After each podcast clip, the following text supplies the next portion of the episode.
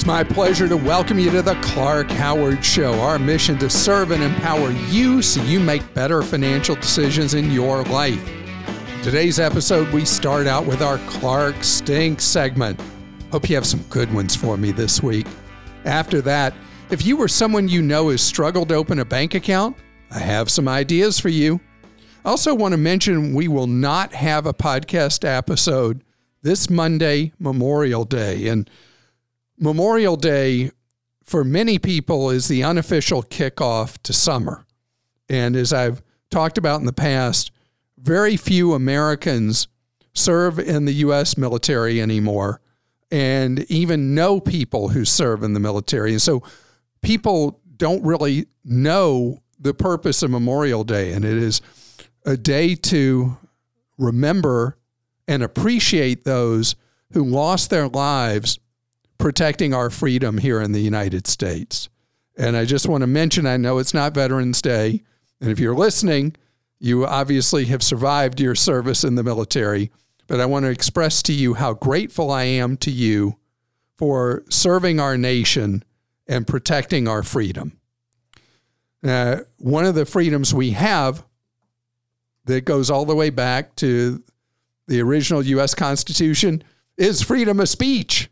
And I love that you take the opportunity that freedom affords to let me know where I have failed to serve you well with the advice, info, or opinions you've heard from me on our podcast. I should have never encouraged you to speak. You must think I'm pretty stupid. You should be ashamed of yourself. Well, maybe I'm wrong. Maybe I'm wrong. Maybe you're right, pal.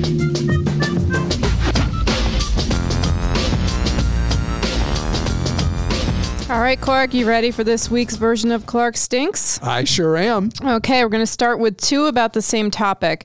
An employer that asks an employee to cash a check and turn right back around and return the funds to the employer sounds like money laundering. The employer may or may not be doing it intentionally, but nonetheless, it could be categorized as such. Please recommend people never, ever serve as intermediaries in any transaction that ultimately returns some or all of the funds to the original provider. And then Rose wrote, Clark, you made my heart skip a beat in your answer to the person who asked about their employer writing personal checks to them. It doesn't matter how small the company is, that should never happen. It could turn into a nightmare for the employee if the employer is ever audited by the IRS, because they could claim those checks were wages, leaving the employee in hot water. When there is an employer employee relationship, the only financial transactions that should be occurring between the two are the payment of wages and benefits. This situation makes it too easy for the employer to claim those payments as an expense, which would be taxable to the employee. Rose, I appreciate your post and the anonymous post as well. My answer on this question was weak, and you are right that it's not something to take lightly when an employer tries to get you to cash personal checks for them. Okay, I binged a bunch of podcasts while on a road trip recently, and I was struck by something that's missing in Clark's considerations of the total cost of purchases sustainability. While Walmart and other low cost stores are selling products on the cheap, consumers should be, when they can afford to, aware that the $5 shirt you buy at Walmart that lasts a year costs something in raw materials, human labor, etc., to make, ship, sell, and eventually dispose of. While I totally get Clark's focuses on financial well being, and he's my go to for my own, sustaining our environment and humanity should be worth a mention, no? I highly recommend the book Ecological Economics. I regularly consider the information the authors provide with the good advice Clark gives and really feel like both have an important place in my world. Lynn. Thank you, Lynn, for that post. So I'm speaking to you right now in an $8 Target shirt, and I have Sam's Club shirts that cost me seven ninety nine, but basically eight dollars. I don't think I have any Walmart shirts right now. I used to buy five dollar shirts at Walmart, and for me, I wear them for years. My son says I shop at places that I don't buy any fashion at all. That he just is absolutely appalled by how unfashionable his father is and the clothes he wears. So I don't find that the clothes that I buy are in fact disposable. They're not fast fashion like you'd get from H&M or Zara where people do dispose of the clothes quite quickly. So I buy 100% cotton. I don't find that the quality of what I'm buying on the cheap is bad quality because it does go on and on for years. I'm able to wear the things for years.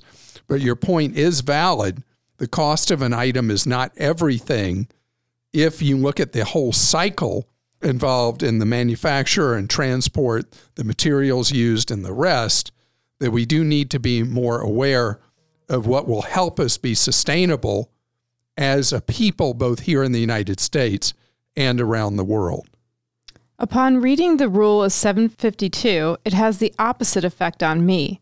I have been frugal all my life, and now that I'm nearing retirement, I see how little it will cost me to enjoy life more. Daryl. Daryl, thank you. And the idea of this rule of 752 that we have on Clark.com is how little expenses can really add up. So you take the cost of something per day and uh, multiply the weekly expense to see the real cost over 10 years and versus what would happen if you invested that money over those years. And so we take things like what your coffee costs each morning, what lunch costs each morning, and on like that, that little expenses over time can really add up. But as I shared with you just recently on the podcast, the big expense in people's lives is actually what they pay for housing and transportation. The other things are really, really clear. Now, in your case, as you said, you were frugal your whole life. And the reality is, what you saw from the examples was that since you have been frugal your whole life and now you're at retirement, that you can engage in life's simple pleasures and still be okay financially. And that's great. Recommending Google Photos while it proves to be monitoring your broadcast defies logic. The photos you upload to their servers have the location data and faces of your friends and family. Google already knows too much about you. Just because something's free does not make it a good idea. Sherry. Sherry, thank you. Now you can turn off in Google Photos settings all the things about them tracking people in the ways you describe. You choose through permissions what tracking will take place. And um, something else, you know, Google, because they are facing a lot of blowback on privacy issues, now has done some changes across Google platforms to give you more control over your privacy. That's something I need to address more in depth at a future time.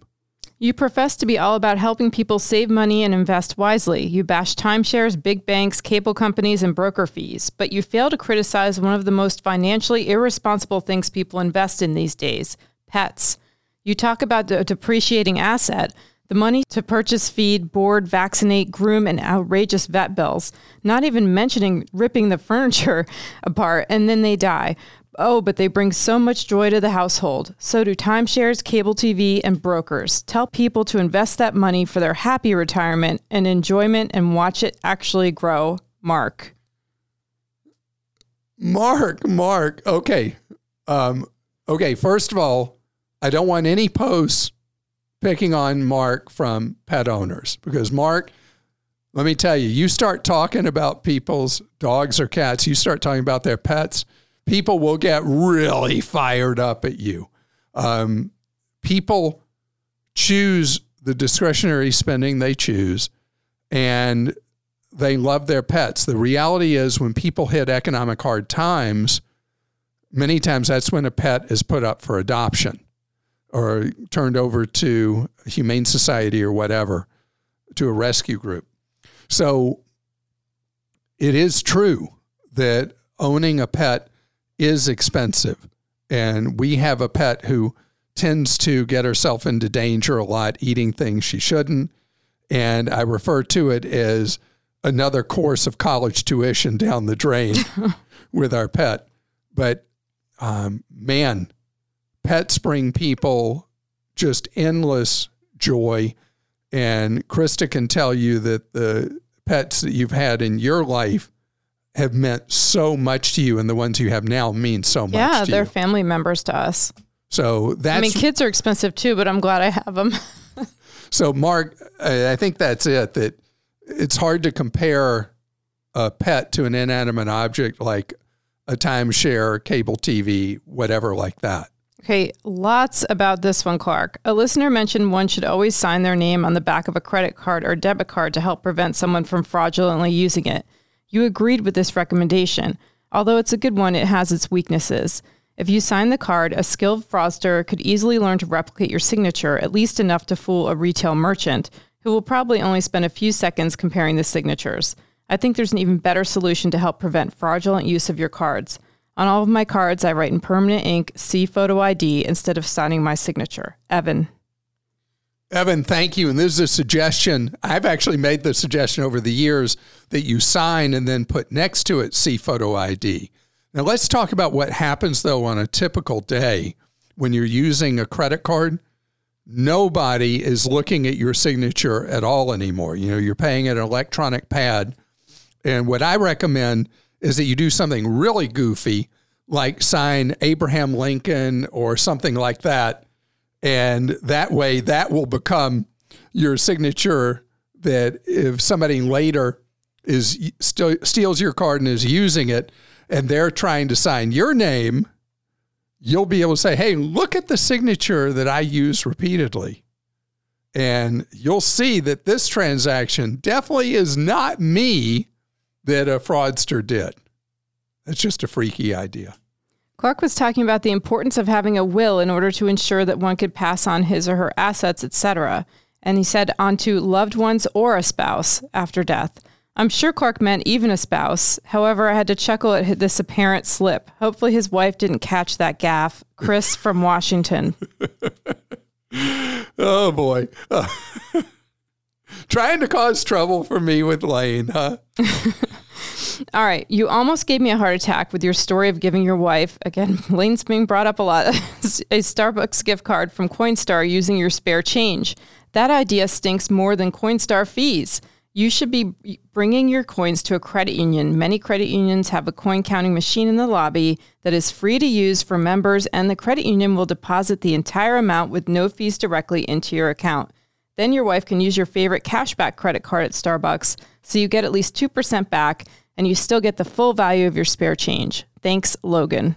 Thank you, Logan. And you're right. The problem I've had is my credit union has not opened any of its branches yet. They're still in coronavirus protocol, and the employees are still working virtually. They have these really cool electronic teller things you go to, and you see the person, the teller you're dealing with, but everything is done through that um, modified super fancy ATM, and the tellers are working from their own kitchen tables or spare room in their home. So I don't have an actual physical lobby I can go to right now. And I want to thank all of you for posting to clark.com slash clarkstinks. You help me so much because there are things that I'll say in the moment answering a question from someone, and you'll bring up perspectives that I just flat out missed. Coming ahead, I want to talk about what it's like to be unbanked in the United States and what you can do about it. The nation's banks have been going bonkers over an old proposal that has come back to life, which is about the Postal Service offering bank accounts that are fee free to people who are lower income. This is something that's done in some other countries, and the time for that is long since past. The Postal Service itself, short staffed, having a lot of its own internal problems, it's not a viable option to look for a government remedy to this. The reality is, technology is going to solve the problem of these quasi public institutions, banks, ignoring their obligations to the public because you do so at your peril, where banks only like to cherry pick and gouge people with fee after fee after fee after fee. Because now a whole new financial sector is rising that is going to provide, or already is, providing bank services, bank accounts, credit cards, and the rest without all the ugly fees and without turning their noses up at people who don't have a lot of money. And the fintechs, as they're referred to, are bringing about enormous change. I've talked about Chime, among others. We've got a guide to online banks. The reality is, you can go to a banking or quasi banking an app and have a bank account without having to worry about minimum balances, without having to worry about every possible junk fee. I mean, think about it. The bankers even have a publication called Fee Income Report that they look at with anticipation, like you can't imagine, like a sports nut tuning into ESPN. Because what it does is it talks about, hey, we figured out another way to steal money from customers with another junk fee. You ought to try it at your bank. I mean, this is unbelievable. The culture of the banking business being all about ripping you off. The truth is, it doesn't have to be anymore. If you're in a position where you've never felt like you could deal with the bank account because when you did, you got hit with every fee imaginable. Know that we're in a new era with a lot of different ways for you to have a banking relationship where you don't have to go to check cashers. You don't have to deal with payday lenders. You don't have to do any of that stuff because legitimate stuff is available now for you, even when you don't have steady income or you don't have a big balance to put in an account. And there are times that you have trouble maintaining any balance in the account. You're okay now because you've got these app based pseudo banks and then you've got the online banks. Credit unions, they are all over the place. There are credit unions that offer fee free checking accounts, no minimum balance and are very customer friendly to people without a lot of money. And then there are credit unions that that's not really their thing. So the reality is, though, the DNA of the traditional banking business is total hostility to people who don't have big balances. Know that, avoid it, but don't avoid having banking type accounts because otherwise the alternatives in the marketplace are bad, awful, expensive. Christa? This is from Betsy. I'm 33 and thinking about switching career, careers into finance management. A friend has approached me about a position that would require pre certification exams. I'm looking at Series 6, 63, and 65 specifically that I would need to obtain, and I'm wondering if this is a meaningful line of work in your opinion. After listening to you for so many years, I think I would really like finance management with the intention of helping people with financial stability, but I also don't want to go full speed ahead if the return on my own investment is minimal. I make about $50,000 in my current position, and although I can move up in my current field, I don't really think I want to make this my career. I'll be starting at the bottom again, which is fine, but I hope to be able to set myself up for bigger success in the future. Any advice or common misconceptions I should know about? So, getting into the securities field is something that I would like you to approach this way. I want you to go interview for information fee only financial planners uh, and talk to them about why they do what they do, why they love it, and what the potential is for you. And Betsy, as a woman of your age, you were in much demand in the financial industry because there's been some exposure over the last year about how the financial planning industry is overwhelmingly older white guys. And so the industry is looking to have more women and more minorities involved in offering financial planning services. So the field is wide open to you. You're going to be able to help other people. And so doing the interviewing for information with fee only planners will be really helpful to you in assessing whether it is a good fit for you that you're going to end up having to do all that studying for those exams, which um, it's, uh, it's a pretty serious path passing the exams. And you may find that you want to go a different path after interviewing people in the business. It also might lead to some good job prospects for you just by going through the interviewing for information phase.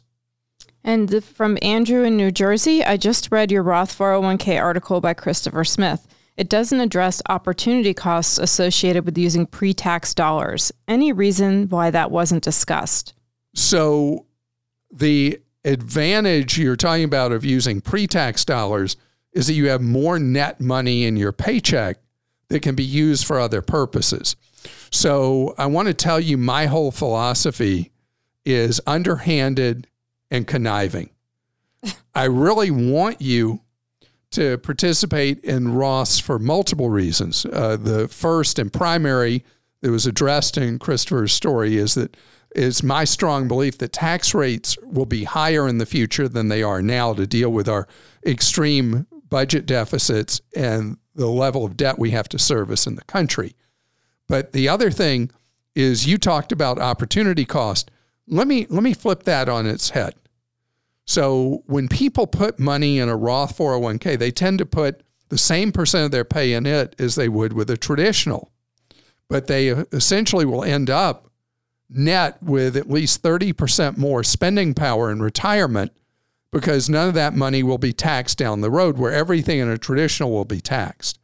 So effectively, I'm getting people to save more money for retirement, saving more of their dollars that they're earning from a paycheck. So it is an underhanded and um, misleading way to get people to effectively save more of every paycheck for the future. This is from Roland in Arizona. I recently purchased a car from a dealer and informed them I was paying cash via personal check. I was informed that they had to do a credit check. My credit score ranges between 833 and 838, depending on who you ask, so I wasn't concerned. However, my score did, did take a hit because of it temporarily. Why does the dealer insist on doing a credit check when I'm paying cash? So, Roland, the whole idea is the dealer was trying to pressure you into taking out a loan because the loan's a very profitable part of the transaction. A dealer does have a responsibility to verify your true identity, but that should not take a hard inquiry on your credit. So, you ended up not applying for credit. They did a hard inquiry and damaged your credit standing temporarily. And it's because the dealers despise anybody paying with cash. Tina in Florida says, I have a link posting website for large companies offering to help me set up my own home based business. The person that I spoke with on the phone, along with the website advertisement I saw, told me that the companies I post ad links for will pay me directly. So far, they want me to apply for two credit cards to help with business expenses. Can you tell me if this is a legitimate business and where I can make profit, or is it a scam? Run, run, run away. This is totally bogus. Don't go anywhere near this because this is not a legitimate business opportunity. You are on the verge of being scammed. And I want to thank you for joining us. We won't have a new episode on Monday in observance of Memorial Day, honoring those who made the ultimate sacrifice for your and my freedom.